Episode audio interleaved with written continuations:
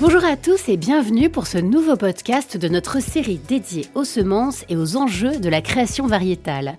Nous voici aujourd'hui en compagnie d'Olivier Griveau, agriculteur, viticulteur et multiplicateur de semences de pois d'hiver dans le sud-ouest marnais et de Thierry Maumont de KWS Maumont, spécialisé dans la sélection, la production et la mise en marché de semences de grande culture et de légumineuses.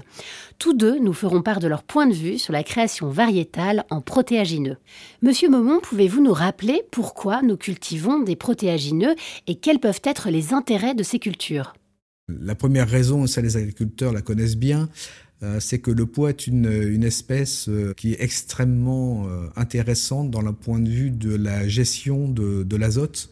Quand vous introduisez une légumineuse comme le pois protéagineux dans votre rotation, vous avez la possibilité de faire des économies substantielles en termes de, fumure azotée sur la culture suivante, qui généralement est un blé. Vous faites une rupture euh, également sur le cycle des maladies et sur euh, la pression des ravageurs.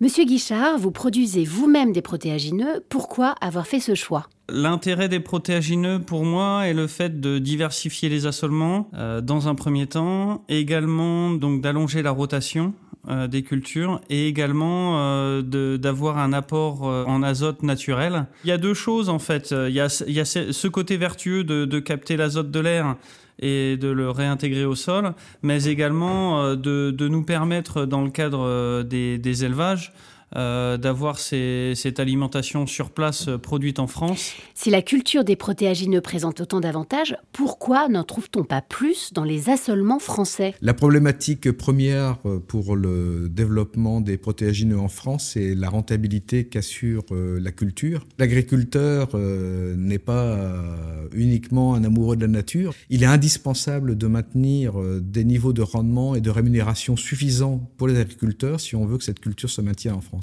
C'est bien gentil de demander aux agriculteurs de faire des efforts, mais on ne les rémunère, à mon sens, pas suffisamment lorsqu'on leur demande de faire des choses euh, qui euh, sortent euh, de leur optimum économique.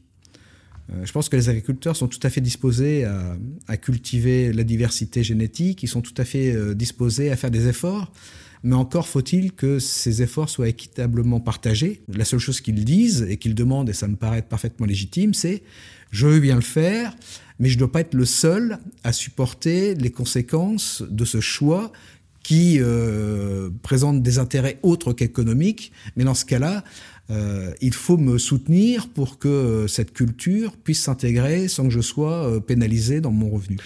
Monsieur Griveau, partagez-vous ce point de vue? Et la limite en termes de rentabilité est-elle la raison pour laquelle vous ne développez pas plus de surface aux protéagineux sur votre exploitation? Les protéagineux, c'est vraiment euh, le parent pauvre de l'agriculture. C'est un peu la limite du protéagineux. Au niveau du rendement, euh, il est très aléatoire par rapport au parasitisme qu'on peut avoir, par rapport euh, aux aléas climatiques et sa résilience vis-à-vis des, incidents climatiques. Et donc, on, a, on a un petit peu ce, problème-là. C'est pour ça que j'ai du mal à, intégrer plus que 5 ou 10% de ma surface. On a des rendements beaucoup trop aléatoires euh, à notre niveau et euh, j'ai déjà vu euh, pour donner des chiffres vraiment qui, me concernent sur de sur de la févrole faire 4 quintaux l'année dernière alors que j'en avais déjà fait des 40 des 50 quintaux quelques années avant au niveau des poids des poids de printemps euh, des 50 quintaux, on savait faire à une époque. Maintenant, je tourne plus aux alentours de 20 quintaux. Si on arrive à sécuriser euh, les rendements, on arrivera à remotiver les gens à faire des protéagineux. Euh, si on n'a pas ça, c'est vrai que quand j'échange avec d'autres agriculteurs et tout ça, ce qu'ils me disent, c'est euh, bah, les protéagineux, c'est bien sympa, mais euh, on a une chance sur trois d'y arriver et deux chances sur trois de se planter. Pourrait-on trouver une solution pour contrebalancer ce problème par la création variétale, par exemple? Oui, il faut qu'il y ait un énorme travail au niveau de la génétique. On sait qu'en maïs, en colza, en blé, euh, la recherche évolue énormément. Il y, a des, il y a des variétés qui, tous les ans, on a des, des, des vingtaines, euh, quarantaine de variétés qui ressortent tous les ans. En protéagineux, on cultive encore des variétés qui ont plus de 10-15 ans parce que ça intéresse peu de monde, quoi. Alors, on voit que ça commence à bouger un petit peu plus sur le soja, mais les pois, euh, les pois, c'est vrai que c'est, c'est encore euh, très timide. Monsieur Maumont, en tant qu'obtenteur, pensez-vous qu'actuellement, la recherche a la capacité de répondre à ces enjeux?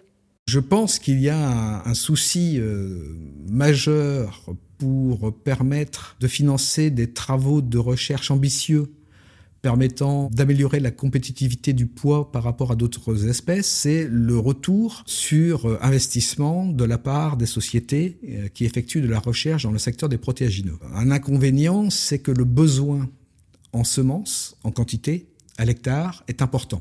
Pour le poids, on tourne entre, on va dire, 180 et 250 kg à l'hectare. Et pour la févrole, on est entre 250 euh, et plus de 300 kilos à l'hectare. De fait, la production de semences de ferme est une source d'économie euh, extrêmement importante euh, en protéagineux. Et on a un taux d'utilisation en semences certifiées qui est de l'ordre de 30 à 35% ce qui est totalement insuffisant pour financer la recherche. Améliorer la productivité semble nécessaire pour développer les protéagineux en France, mais sur quels autres critères la recherche doit-elle se pencher pour aider au développement de ces cultures? Il y a trois enjeux sur lesquels euh, nous allons devoir euh, répondre présent.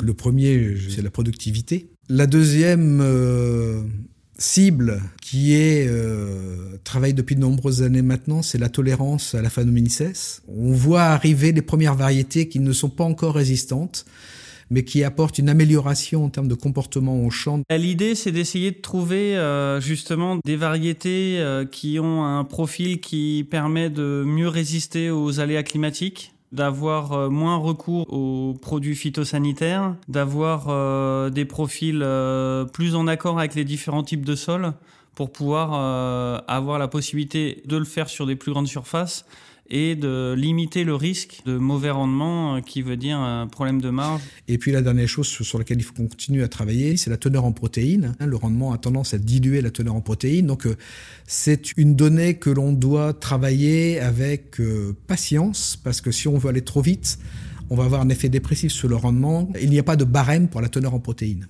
que votre poids fasse 21, 22, 23 ou 24 de, teneur en protéines, il sera payé au même prix. Peut-on espérer s'approcher un jour d'une autonomie française en protéagineux, comme le prévoit le plan protéines? Assurer notre autonomie protéique, quand on voit le déficit qui est celui de l'Europe, c'est un challenge qui n'est pas, euh, qui est pas facile à à relever, d'autant que si on produit plus de, protéines, on va produire moins d'autres choses. Est-ce que l'Europe, d'une manière générale, est la mieux placée pour produire des protéines végétales? Est-ce qu'il vaut mieux qu'on se spécialise là-dessus? Est-ce qu'il faut être autosuffisant en tout? Déjà, c'est une bonne chose de se dire que on a cette volonté-là de, chercher euh, l'autonomie ou au moins de s'en approcher. Il faut que tous les acteurs de la chaîne jouent le jeu. Donc, euh, forcément, les, agriculteurs éleveurs auront euh, envie d'avoir euh, une autonomie protéique. Après, il faut aussi que bah, l'agroalimentaire joue le jeu en considérant que bah, il y aura peut-être un, surcoût par rapport à ça, et, donc bah, ils devront acheter les animaux plus chers. Et après, le consommateur final, de la même manière, devra aussi euh, jouer le jeu en se disant, ben, il y a un surcoût. Merci à vous deux pour ces éclaircissements. Nous espérons que nous avons pu vous aider à mieux comprendre les problématiques liées à la culture de protéagineux et l'intérêt majeur que représente la création variétale pour aider à améliorer l'autonomie protéique française. Retrouvons-nous prochainement autour du sujet de la création variétale en agriculture biologique pour un échange riche et direct avec Philippe Camburé, agriculteur et président de la Fédération nationale d'agriculture biologique, et Anne-Charlotte Lombard, sélectionneuse blé et épeautre en agriculture biologique et conventionnelle chez le maire de Fontaine. Au revoir et à bientôt pour un nouveau podcast 100% semences et création variétale avec Semae.